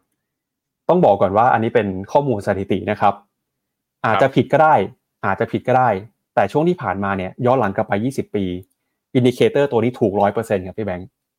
เฮ้ยเป็นตัวเฮ้ยชี้วัดว่า ถ้า indicator นี้นะครับ trigger เมื่อไหร่เนี่ยหุ้นจีนมีโอกาสบวก ไม่ใช่บวกธรรมดาบวกร้อยเปอร์เซ็นต์แล้ว ตัวเลขนี้คือ earning yield gap ครับ เดี๋ยวผมครับจะพาไปดูหน่อยฮะว่าช่วงที่ผ่านมาเนี่ยสถานการณ์การลงทุนในตลาดหุ้นจีนเป็นยังไงบ้าง และทำไมไอตัว e a r n i n g อยู่กับที่สำนักข่าวบูเบิร์กเขาไปวิเคราะห์มาเขาบอกว่าโอกาสนี้อาจจะเป็นโอกาสในการซื้อหุ้นจีนกลับมาแล้วก็ได้นะครับ ปีที่ผ่านมา The Change CSI 300 เนี่ย ติดลบไปประมาณ 40%ครับ จากจุดพีคนะครับ ก็เป็นการปรับตัวลงมาอย่างรุนแรงเลยครับ หลังจากที่หุ้นจีนเนี่ยซบเซามาหลายปี 3 ปีติดต่อกันใครลงทุนหุ้นจีนนี่ขาดทุนกันเยอะแยะเลยนะฮะแต่อะไรก็ตามสิ่งที่ปรับตัวขึ้นมาสวนทางก็คือ ผลตอบแทนของพันธบัตรรัฐบาลจีนอายุ 10 ปีครับตอนนี้เนี่ยปรับตัวขึ้นมาอยู่ที่ประมาณสัก 2.5%การปรับตัวขึ้นมารอบนี้นะครับส่งผลทำให้ e a r n i n g yield gap ของตลาดหุ้นจีนครับปรับตัวเพิ่มสูงขึ้น อย่างล่าสุดเนี่ยถ้าเกิดดู CSI เอ่อ benchmark นะครับจะอยู่ที่ประมาณ 5.7%นะซึ่งเขาบอกว่าในรอบ 20 ปีที่ผ่านมาตัวเลข e a r n i n g yield gap เนี่ยมันเป็นตัวบ่งบอกนะครับว่า ยิ่ง e a r n i n g yield gap สูงมากขึ้นเท่าไหร่ โอกาสที่หุ้นจีนจะพลิกกลับขึ้นมาจะมีมากขึ้นเท่านั้น ซึ่ง e a r n i n g yield gap เนี่ยก็คือวิธีในการหาความถูกความแพงด้วยการเปรียบเทียบผลตอบแทนจากการลงทุนในหุ้นนะครับ แล้วก็เอามาหารด้วยเอ่อผลตอบแทนของพันธบัตรระยะยาวนะครับ ซึ่งในกรณีเนี่ยเขาเอา หุ้นจีนกับพันธบัตรจีนมาวิเคราะห์กัน ปรากฏว่าย้อนหลังกลับไป 20 ปีตั้งแต่ปี 2008 ที่ผ่านมา เมื่อใดก็ตามที่ e a r n i n g yield gap นะครับพุ่งขึ้นไปทะลุ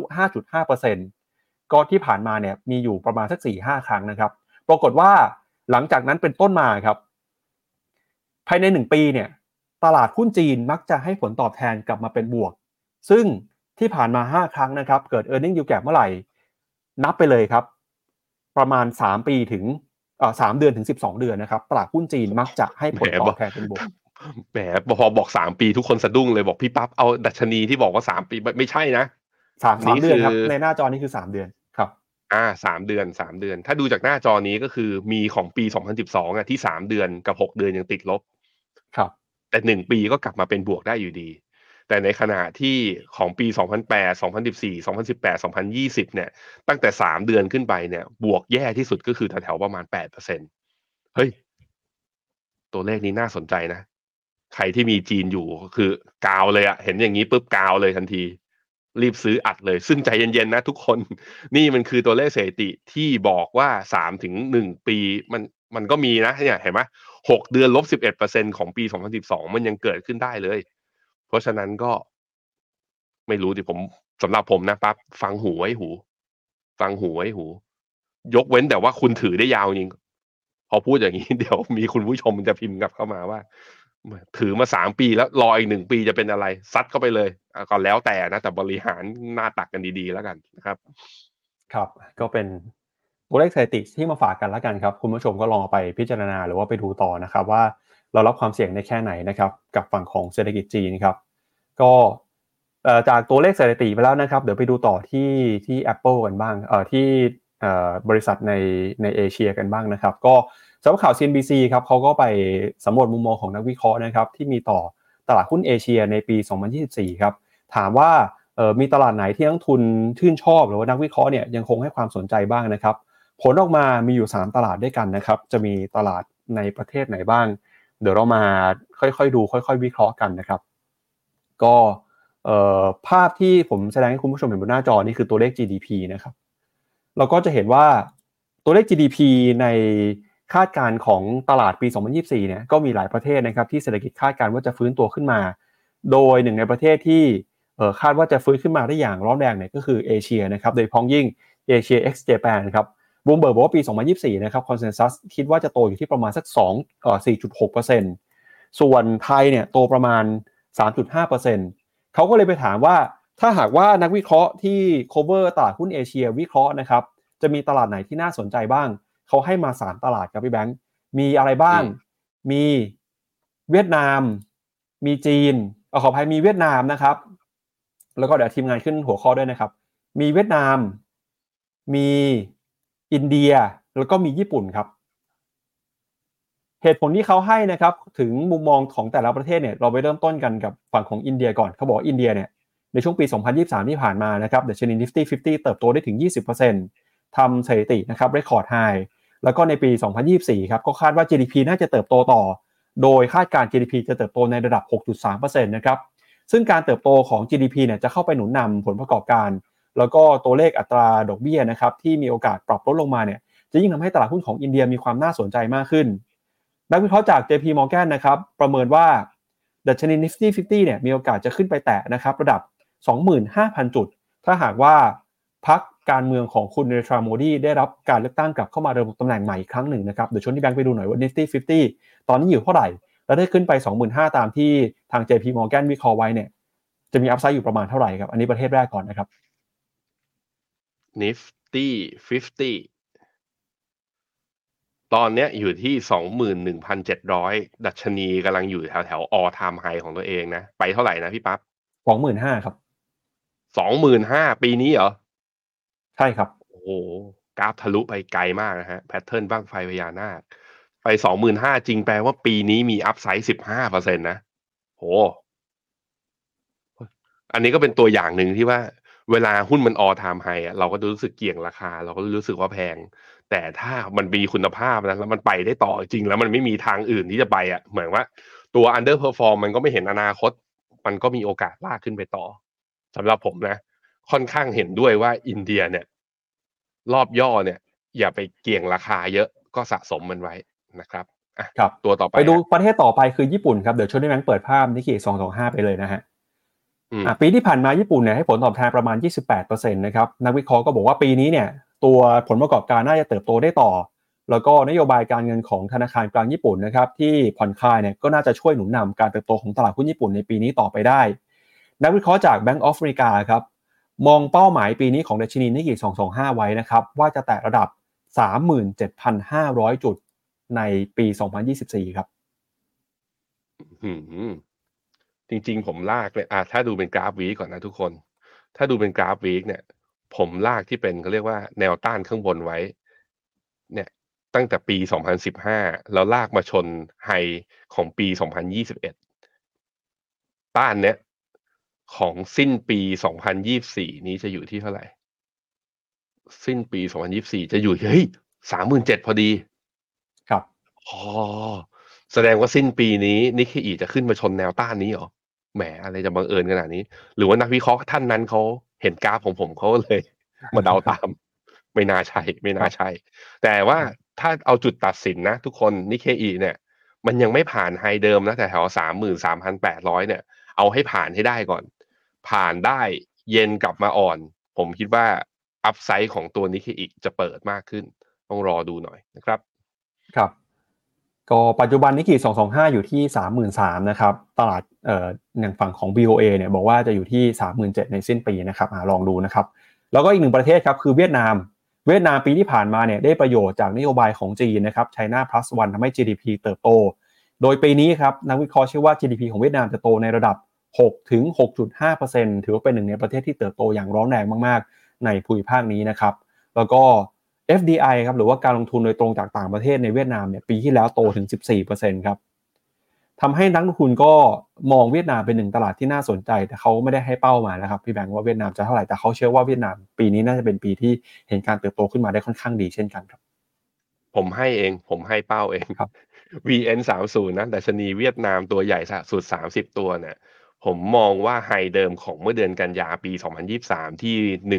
1,260 เนี่ย มีโอกาสเห็น อาจจะเห็นภายในครึ่งปีแรกนี้ด้วยซ้ำถ้าดีดแบบนี้นะ ถ้าวิ่งแบบนี้ ซึ่งอัพไซด์จากตรงเนี้ยตรงเนี้ยถ้าเอาจากราคาปิดเมื่อวันศุกร์เนี่ยมีอัพไซด์ประมาณ 9.5%ไม่ถือว่าขี้เหร่นะทุกคนไม่ถือว่าขี้เหร่แล้วก็เป็นหนึ่งในดัชนีที่เพิ่งจะทะลุไอตัวเทรนที่เป็นดาวเทรนของตัวเองมาได้ ยืนเหนือเส้นค่าเฉลี่ย 200 ยืนเหนือเส้นค่าเฉลี่ย 100 ตอนนี้กำลังมีแนวต้านฟิบอนัชชี61.8 ที่ 1,178 ซึ่งถ้าสัปดาห์นี้ผ่านได้อัพไซด์ข้างบนก็เปิดมากขึ้น เป็นหนึ่งในไม่กี่ดัชนีนะที่เปิดมาสัปดาห์ที่ผ่านมาเนี่ย ให้สัญญาณเป็นบวก ซึ่งผมชอบนะ เวลาทั้งโลกเป็นขาลงอะไรที่ลงน้อยหรืออะไรที่บวกกลับมาได้ พวกนี้คือเขาเรียกว่าเป็นพวก outperform ตลาดได้ เพราะนั้นถ้าตลาดกลับมาเป็นขาขึ้นเวียดนามจะมีโอกาสฟื้นได้แรง ใครสนใจก็กองทุนที่เป็น FINNOMENA เราเลือกเนี่ยชื่อ FINNOMENA Pick นะเอ้ยไอกองทุนที่เป็น FINNOMENA เลือกเนี่ยชื่อว่า Principal VNEQ จากค่ายบลจ principal นะครับ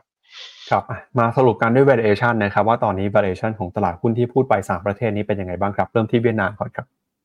ครับผมเวียดนามเนี่ยจะเห็นว่าข้อดีของเวียดนามที่มันมีโอกาสอัพไซด์ข้างบนมันเปิดมาจากตัว PE นะฮะทุกคน PE ของเขาเนี่ยยังถูกมากๆ ต่ำกว่า 10เอ่อต่ำกว่า 10 เท่าอะตอนนี้อยู่ที่ประมาณ 8.3 แต่ว่าข้อเสียก็คือจะเห็นว่า e a r n i n g ของปีนี้กับปีหน้าเนี่ยยังไม่ได้ถูกอัปเกรดประมาณการ แต่ถือแต่ว่า ถึงไม่ถูกอัปเกรดขึ้นมา แต่ PE ที่ถูกอย่างเงี้ยก็ทำให้ความน่าสนใจทำให้อัพไซด์ของเวียดนามเนี่ยยังเปิด ถ้าสมมติว่าเศรษฐกิจโลกนะไม่ได้แย่จนถึงขั้นเศรษฐกิจชะลอตัว แต่ว่าก็ต้องดูหน่อยเพราะเวียดนามเนี่ยตัวเขาเองนะตลาดหุ้นเขาเอง ในช่วงในช่วงการปรับฐานของปี 2023 เนี่ยมันมีความเกี่ยวข้องกับตลาดหุ้นจีนนิดๆนั้นถ้าจีนเนี่ยจริง ๆ คือถ้าจีนยังป่วยอยู่ หรือจีนเป็นหวัด หรือจีนเขาถึงขั้นโคม่าเลยในปีนี้เนี่ย ตลาดโลกก็อาจจะไปลำบาก โดยเฉพาะตลาดเอเชียด้วยเหมือนกัน ก็ต้องตามดูด้วยเหมือนกันอะอันนี้คือเวียดนามไปต่อไป ครับ อินเดียครับ อินเดียเนี่ยเมื่อกี้อากราฟหุ้นเมื่อกี้ผมใช้ตัว Nifty นะแต่ Nifty เนี่ยมันคือตัวใหญ่สุด 50 ตัว แต่ถ้าเอาอินเดียทั้งตลาดเราใช้ตัว BSE Sensex BSE Sensex เนี่ยเนื่องจากว่าเป็นตลาด high growth จำนวนประชากรเยอะ ไม่มี geopolitical risk เป็นตลาดใหญ่อันดับสองรองจากจีนที่อยู่ใน emerging market รองรับฟัน flow ได้เยอะ มันจึงทำให้อินเดียเนี่ยเทรดที่ PE เนี่ยพรีเมียมอยู่แถวๆประมาณบวกหนึ่ง standard deviation นะที่ 20.5 แต่จะเห็นว่า EPS หรือว่ากำไรของบริษัทจดทะเบียนข้างของข้างในดัชนีเซนเซกเนี่ยถูกปรับประมาณการเพิ่มขึ้นมาเรื่อยๆ ทุกปีในช่วง 4 ปีที่ผ่านมาติดต่อกัน นั้นมันมาด้วยด้วยกันนะ คือ e a r n i n g โต PE แพงแหละ แต่ไม่ได้แพงจนน่าเกลียดทะลุแบบ2 standard deviation ก็ยังพอลงทุนได้ ไม่ได้มีความเสี่ยงทางด้านการเมือง โมดีถ้าเลือกตั้งถ้ากลับเข้ามาแล้วตลาดยังมีความมั่นใจ เพราะมีเสถียรภาพทางด้านการเมืองนะไม่ได้ทะเลาะอะไรกัน นั้นอัพไซด์ข้างบนก็เปิดเหมือนกัน เพราะนั้น BSE Sensex ค่อนข้างสดใสนะครับครับไปดูต่อนิก k อีด้วยนะครับ ครับผมนิเคอีเนี่ยจะมีเห็นก็คือเรื่องของ e a r n i n g นี่แหละที่ยัง ไม่โดนปรับประมาณการเพิ่มนะ เมื่อเทียบกับตอนปี 2022 แต่ว่าตัวนิเคอีเองเนี่ยมันเป็นเรื่องของ policy shift มากกว่า เป็นเรื่องของการที่ทำให้ค่าเงินเนี่ยอ่อนมาได้เรื่อยๆ มันจึงทำให้ส่งออกเนี่ยมีความหวัง ตัว PE ของเขาเนี่ยอยู่ที่ประมาณ 19 เท่า คือถ้าเทียบกับ Sensex นะพี่ปั๊บ Sensex 20 เท่า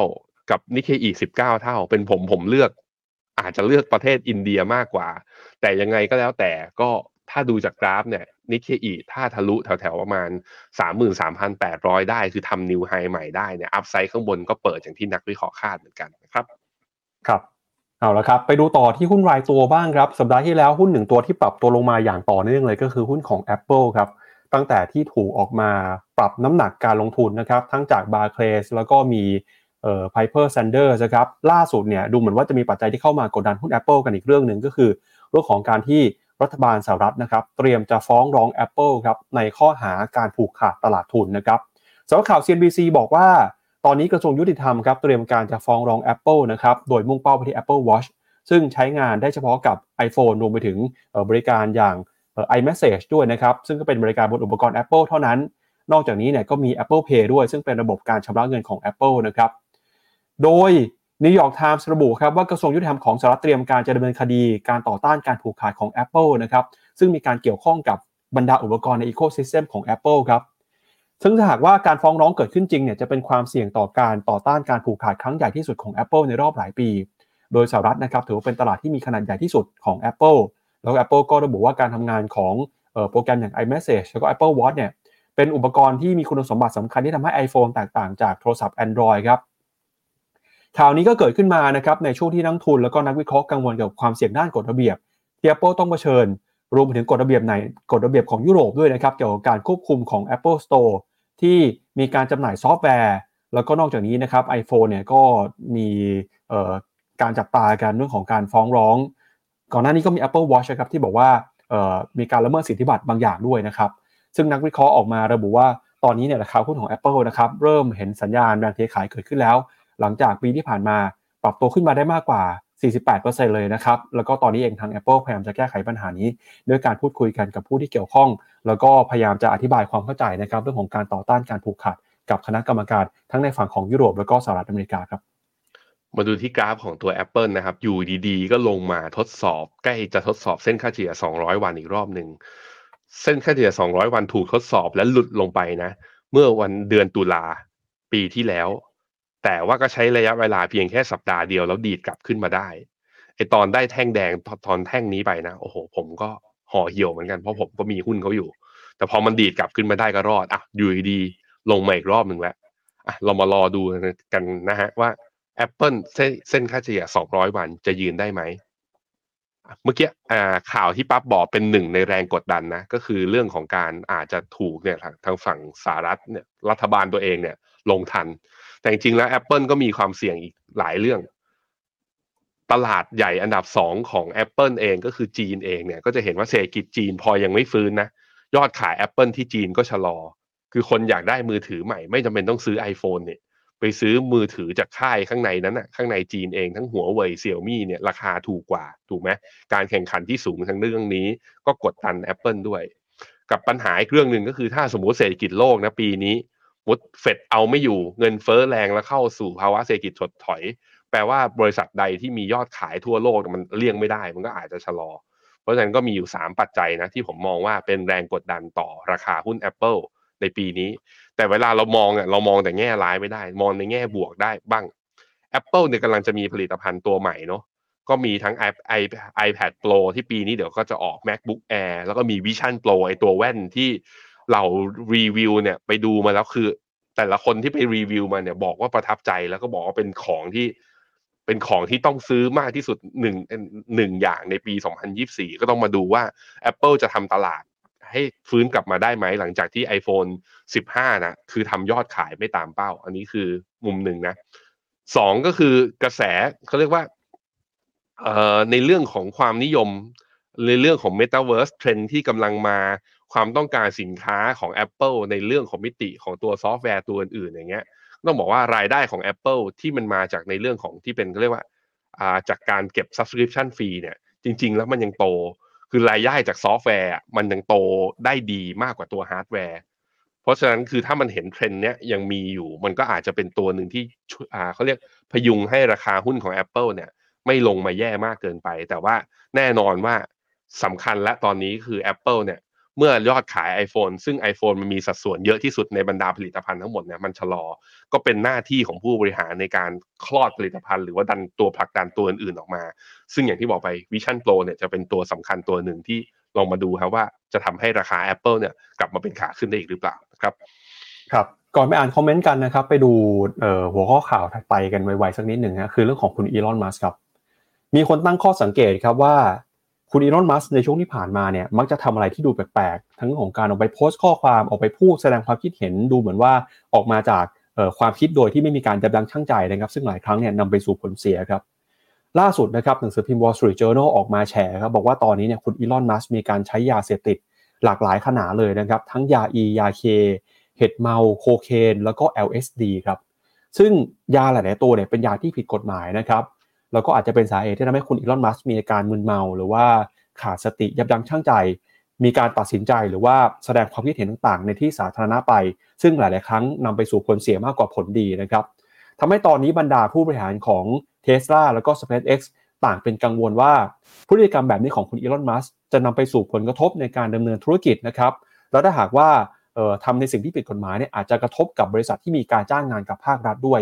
อย่างไรก็ตามทาง ทนายของคุณอีลอน มัสก์ออกมาตอบโต้นะครับ บอกว่า ยาบางตัวนะครับเป็นการใช้งานภายใต้คำแนะนำของแพทย์อย่างถูกต้อง แล้วก็ช่วงที่ผ่านมา คุณอีลอน มัสมีการตรวจหาสารเสพติดอย่างสม่ำเสมอ แล้วก็รอดไม่ได้ทุกครั้ง ผ่านไมาได้ทุกครั้งนะครับ แต่ครั้งนี้เนี่ยดูเหมือนว่าจะน่ากังวล เพราะว่าออพอมีข่าวนี้ออกมาทำให้ราคาหุ้นของเทสลาก็ปรับตัวลงมาด้วยนะครับเดี๋ยวก่อนที่ไปดูรายละเอียดกันนะครับชวนที่แบงค์อ่านคอมเมนต์คุณผู้ชมในวันนี้กันหน่อยครับ ครับผม วัสดีคุณบุพานะครับ คุณซีเอคุณอีเก้สวัสดี รูปโปรไฟล์เนี่ยเหมือนเดิม แต่ขยันเปลี่ยนชื่อนะ คนดูเราเนี่ย ขยันเปลี่ยนชื่อตัวเอง ขอชื่อเดิมๆได้ไหมอะจะได้แบบว่าทักกันได้ถูก จะได้จำได้ว่า เออ มั่นใจว่าคนคุ้นเคยกัน บางทีพอเปลี่ยนชื่อไปก็ไม่กล้าเล่นด้วยไงเอ้ยคนใหม่หรือเปล่าอะไรอย่างเงี้ยแต่อยากให้เป็นกันเองทักกันเข้ามาทุกคนสวัสดีนะครับ สวัสดี คุณปูปูเขาบอกว่าเราต้องยอมเจ็บแต่จบกับกองจีนใช่ไหม คือสำหรับผมอะผมให้จบมาตั้งแต่ตอนไตรมาสสองไตรมาสสามแล้วถ้าตามกันมาตลอดนะคือ ผมยอมมอบตัวแล้วก็บอกว่าจีนจะยังเป็นขาลงต่อ ใครถือถือต่อไป แต่ผมไม่เอาแล้ว ตั้งแต่ตอนนั้น ตอนนี้ผมคิดว่ามันลึกเกินไป ที่เราจะมาคัดลอสตอนนี้ มันจะทำ คือถ้ามั่นใจว่าการคัดลอสจีนนะวันนี้จะไม่ทำลายไมซ์เซ็ตนะแล้วเราจะไม่เกลียดหุ้นจีนแล้วแบบว่าถึงขั้นจะไม่เอาเขาตลอดการอะถ้าไม่ถึงขั้นนั้นคือแบบว่าเฮ้ยซื้อขายตอนนี้ เพราะมันมี opportunity cost ของการถือแล้วมันไปหากำไรไม่ได้ แล้วเดี๋ยวจังหวะตลาดมันดีสัญญาณมันโอเค ยอมซื้อแพงกว่านี้ถ้ามันเป็นขาขึ้น หรือลงมาถูกมากๆเราจะกลับไปเก็บอีก ถ้ามี mindset แบบนี้ผมคิดว่าคัดได้ แต่ถ้า cut แล้วมันทำลายจนถึงขั้นแบบว่าเอาจีนไปบ่นกับเพื่อน เกลียดแล้วต่อไปนี้ไม่เข้าจีนตลอดการผมคิดว่าอย่าทำนะฮะสวัสดีคุณอุฟุนะฮะคุณอุฟุนี่ ผมตามไปดูเรียกว่าอ่ารายการไหนนะของที่ไหนนะเห็นตลอดเลย อาชีพอะไรครับคุณอุฟุอาชีพอะไรตอนนี้ คือถ้าเป็นอินแบบว่าเป็น trader full time นี่น่าอิจฉานะน่าอิจฉามากนะฮะคุณหม่อมหลวงพากินสันสวัสดีครับ เอ็นไอตัวนอนฟาร์มเปโลออกมาร้อนแรงจังใช่ แล้วก็ทำให้โอกาสในการที่จะลดดอกเบี้ยเนี่ยมันลดน้อยลงไปด้วย อันนี้ก็เลยทำให้ตลาดมีการปรับฐานในช่วงสัปดาห์ที่ผ่านมานะครับ คุณอาร์คมันมามา มันเล่นดราม่าแล้ว เหตุผลอะไรบ้างที่กลุ่มธนาคารกำไรเยอะขณะที่เศรษฐกิจไม่ดีอันนี้ไปดูโพสต์ของพี่หนุ่มเมืองจันทร์มาแล้ว มันมีเหตุผลของมัน คือเราดูแต่ตัวกำไรอย่างเดียวก็อาจจะไม่ได้ ธนาคารก็มีเหตุผลของเขา ผมคิดว่าก็ไม่แน่นะ NPL กับการตั้งสำรองที่มีเยอะอยู่ สมมุติว่ายอดหนี้มันมีปัญหา ธนาคารที่กำไรวันนี้อาจจะล้าง wipe out กำไรหายออกไปหมดเลย ก็อาจจะเป็นไปได้กำไรที่เห็นเนี่ยคือกำไรทางมูลค่าทางบัญชีด้วยส่วนหนึ่ง เพราะฉะนั้นคือไอ้สินเชื่อที่ด้อยคุณภาพที่ยังไม่ได้มาร์กลอสทั้งหมดเนี่ยก็อาจจะเกิดขึ้นถ้าเศรษฐกิจมันไม่ดีจริงๆนะหมายถึงอย่างนั้น มันจึงเป็นที่มาที่ว่า มันยังตัดสินไม่ได้หรอกว่า ธนาคารเอาเปรียบเราขนาดนั้นหรือเปล่า แต่ว่าถ้ามันมองในแบบว่า มองเมื่อเทียบบ้านเรากับต่างชาติเนี่ย มันก็มีมุมให้คิดที่ต้องต้องถกเถียงกันต่อเหมือนกันนะครับ ทองกับบิตคอยคุณ KDR กีตาอะมาดูทองใช่วันนี้เรายังไม่ได้คุยเรื่องทองกันเลยนะทุกคน ทอง ถ้าดูเนี่ยฟิโบนัชชี78.6ขึ้นมาทดสอบไม่ผ่านย่อลงมาตอนนี้อยู่ที่เส้นค่าเฉลี่ย20วันพอดี แปลว่าทองไม่เลือกทางสัปดาห์นี้ ถ้าดูจากกราฟเดย์นะ ถ้าดูเป็นกราฟ15นาที ยัง ยังดูเป็นไซด์เวดาว โดยที่มีดาวไซด์อยู่แถวๆประมาณสักสองพันสามสิบเจ็ดก็คือแถวๆเนี่ยเนี่ยแถวๆโซนนี้ หรืออาจจะลงมาแถวๆเนี้ยแถวๆประมาณสองสองพันสามสิบแถวๆนี้ ถ้าดูเป็นกราฟระยะสั้นสำหรับทองนะ ตัวบิตคอยน์บิตคอยน์กราฟสิบห้านาทีเนี่ยนับจากเมื่อวันอาทิตย์นะ ขึ้นไปสี่หมื่นสี่พันห้าร้อยตอนนี้สี่หมื่นสามเจ็ดร้อยก็ย่อลงมา ถ้าดูเป็นกราฟ day ตอนนี้ยังยืนเหนือเส้นค่าเฉลี่ย 20 วัน ดูไม่ได้มี คือการปรับฐานหรือการเบี่ยงใด ๆ ที่เกิดขึ้นกับบิตคอยน์ในช่วง 2-3 สัปดาห์ที่ผ่านมา ยังไม่ได้ทำให้บิตคอยน์เปลี่ยนเทรนด์เป็นขาลง มันเป็นความผันผวนปกติของมันนั้นสายกาวบอกว่าให้ halving จะเกิดขึ้น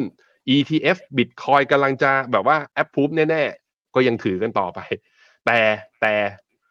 บิตคอยน์ไม่ลงอะ แต่เมื่อกี้พี่ปั๊บบอกไปแล้วว่า thematic ที่เป็นเกี่ยวข้องกับบิตคอยน์กับไอ้วอล์กบล็อกเชนลงแรงนะ เนี่ย VanEck Digital Transformation จากจุดสูงสุดของวันที่ 27 เนี่ยขึ้นไป 12.4 เหรียญลงมาตอนนี้อยู่ที่10อ่าอยู่ที่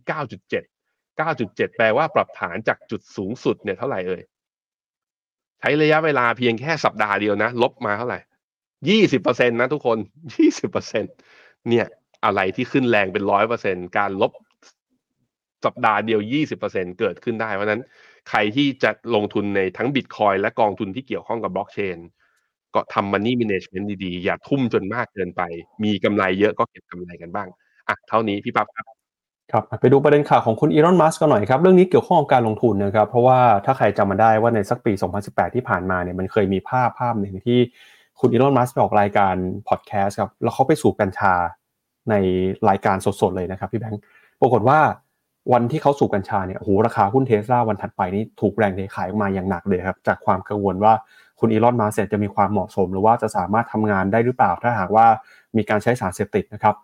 ล่าสุดครับ Wall Street Journal รายงานเมื่อสุดสัปดาห์ที่ผ่านมา บอกว่าตอนนี้นะครับมีบรรดาผู้บริหาร แล้วก็ผู้ที่เป็นบอร์ดของ Tesla แล้วก็ SpaceX ครับกังวลครับว่าคุณอีลอนมัสที่ตอนนี้มีการใช้สารเสพติดหลายแขนงเลยเนี่ย กำลังจะมีประสิทธิภาพในการทำงานลดลงไปนะครับ โดยรายงานของ Wall Street Journal ระบุว่าช่วง2-3ปีที่ผ่านมานะครับกรรมการแล้วก็ผู้บริหารบางรายของ Tesla เริ่มกังวลครับจากพฤติกรรมของคุณอีลอนมัสที่มีมุมมองที่แปลกๆ มุมมองขวางโลก พูดอะไรไม่ค่อยคิด หรือว่าพฤติกรรมที่ปลุกปั่นนะครับใน Twitter หรือว่าใน X ซึ่งมักจะพบเห็นได้บ่อยครั้ง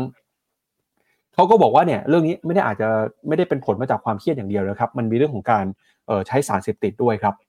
ประเด็นนี้นะครับหลายคนก็กังวลว่าพฤติกรรมนี้เนี่ยจะส่งผลกระทบต่ออาณาจักรธุรกิจนะครับที่มีมูลค่าหลายแสนล้านดอลลาร์ของคุณอีลอน มัสตั้งแต่มี Tesla SpaceX Twitter Neuralink The Boring Company รวมถึง XAI ด้วยนะครับ Wall Street Journal ครับเขาอ้างว่าที่ผ่านมาเนี่ยมีการรายงานนะครับ มีคนพบเห็นคุณอีลอน มัสใช้สารเสพติดหลายครั้ง ทั้ง LSD โคเคนยาอี แล้วก็เห็ดขี้ควาย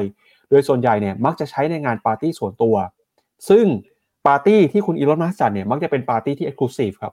ใครที่ไปร่วมงานจะต้องมีการเซ็นสัญญานะครับว่าจะไม่มีการเผยแพร่ภาพข้อมูลของงานปาร์ตี้ออกไปในที่สาธารณะ มีการเก็บโทรศัพท์มือถือก่อนเข้างาน เพราะฉะนั้นเนี่ยเราก็เลยไม่เคยเห็นภาพในงานปาร์ตี้หลุดออกมานะครับแต่อย่างนั้นก็ตามนะครับภาพที่เคยเห็นปรากฏในสื่อเนี่ยก็มีในช่วงของปี 2018 นะครับที่คุณ Elon Musk ไปออกรายการ มีการสูบกัญชาระหว่างการออกรายการครับพอ ภาพนั้นเผยแพร่ออกมาเนี่ยก็มีนักทุนเทขายหุ้นของเทสลามาอย่างรุนแรงเลยนะครับแล้วก็ถ้าหากว่าคุณอีลอนมัสมีปัญหาเรื่องสุขภาพรวมไปถึงมีปัญหาเรื่องของการใช้สารเสพติดเนี่ยอาจจะกระทบนะครับต่อการบริหารงานของ Tesla แล้วก็ SpaceX ก็ได้ ซึ่งบริษัทที่มีความเสี่ยงที่ Wall Street Journal ออกมาชี้ก็คือ SpaceX ครับเพราะว่าเป็นบริษัทที่ต้องมีการทำสัญญาสัญญาจ้างงานกับรัฐบาลในสัดส่วนที่เยอะมากนะครับ แต่อะไรก็ตามเนี่ยหลังจากที่รายงานฉบับนี้ออกมาครับทางทนายความของคุณอีลอนมัสก์ออกมาตอบโต้นะครับบอกว่าในช่วงที่ผ่านมาอีลอนมัสก์มีการตรวจหาสารเสพติดเป็นประจำแล้วก็ไม่เคยมีครั้งไหนนะครับที่ไม่ผ่านการทดสอบ แล้วก็นอกจากนี้ก็ยังบอกว่าในบทความที่ Wall Street Journal ออกมารายงานเนี่ยมีหลายเรื่องไม่เป็นความจริงนะครับ ซึ่งทางบอร์ดผู้บริหารเนี่ยก็ออกมาแสดงความกังวลนะครับ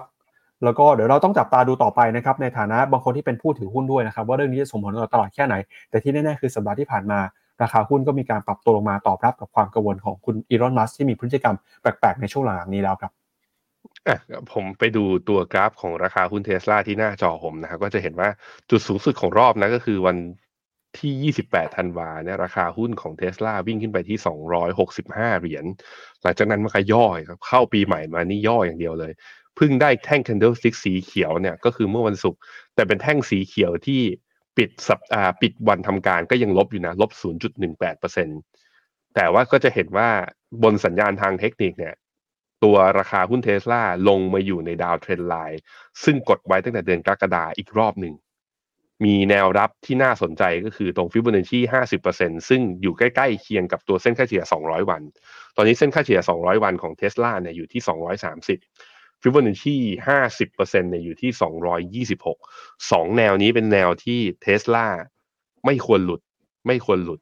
หรือถึงหลุดก็จะมีแก็บตรงเนี้ย ตรงเนี้ยแถวแถวประมาณ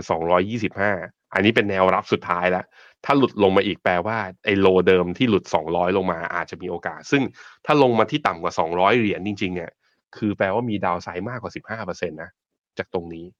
เพราะฉะนั้นต้องรอดูหน่อย คือสัญญาณทาง pattern น่ะ มันดูไม่ดีก่อนหน้าข่าวอยู่แล้ว เพราะว่าเทสลาเองก็เสียฐานที่มั่นในจีนนะ BYD เนี่ยทำยอดขายแซงเทสลาขึ้นมาแล้ว ด้วยเช่นเดียวกัน เพราะนั้นก็ต้องรอดูนิดนึง ใครเป็นสายแบบว่ายังเชื่อมั่นในอีลอนมัสยังเชื่อมั่นในเทสลาย่อรอบนี้มาก็ดูตามแนว ดูตามแนวรับสำคัญ แล้วคนดูคิดยังไงกันบ้างอะอยากรู้ ลองพิมพ์กันเข้ามาหน่อยว่า คิดว่าเรื่องนี้จะมีผลคือหมายว่าเฉพาะเรื่องนี้นะ เรื่องการใช้สารเสพติดของอีลอนเนี่ย ไม่รู้ว่าจริงไม่จริง แต่เอาว่าข่าวเนี่ยคิดว่าจะมีผลทำให้หุ้นปรับฐานลงไหม คิดยังไงกันลองพิมพ์กันเข้ามานะครับ เอาละครับก็เป็นประเด็นที่น่าสนใจนะครับ เริ่มต้นสัปดาห์วันนี้ที่เราเอามาฝากคุณผู้ชมกันนะครับ ก็เอ่อนี่ก็เป็นทั้งหมดนะครับของรายการข่าวเช้า Morning Brief วันนี้ครับขอบพระคุณคุณผู้ชมที่ติดตามกันวันนี้ผมแล้วก็พี่แบงค์นะครับทีมงานฟินโนมิน่าลาคุณผู้ชมไปก่อนพรุ่งนี้กลับมาเจอกันใหม่นะครับ วันนี้สวัสดีครับ สวัสดีครับ f i n o m e n a e x c l u s i v e บริการที่ปรึกษาการลงทุนส่วนบุคคล ที่จะช่วยให้เป้าหมายการลงทุนของคุณ เดินทางสู่ความสำเร็จ ไม่ว่าคุณจะเป็นนักลงทุนสายไหน เริ่มต้นที่ 5 0 0 0 0 0 บาท สมัครเลยที่ f i n o m e f i n o m e n a e x c l u s i v e หรือ line at f i n o m e n a p o r t คำเตือน ผู้ลงทุนควรทำความเข้าใจลักษณะสินค้า เงื่อนไขผลตอบแทน และความเสี่ยงก่อนตัดสินใจลงทุน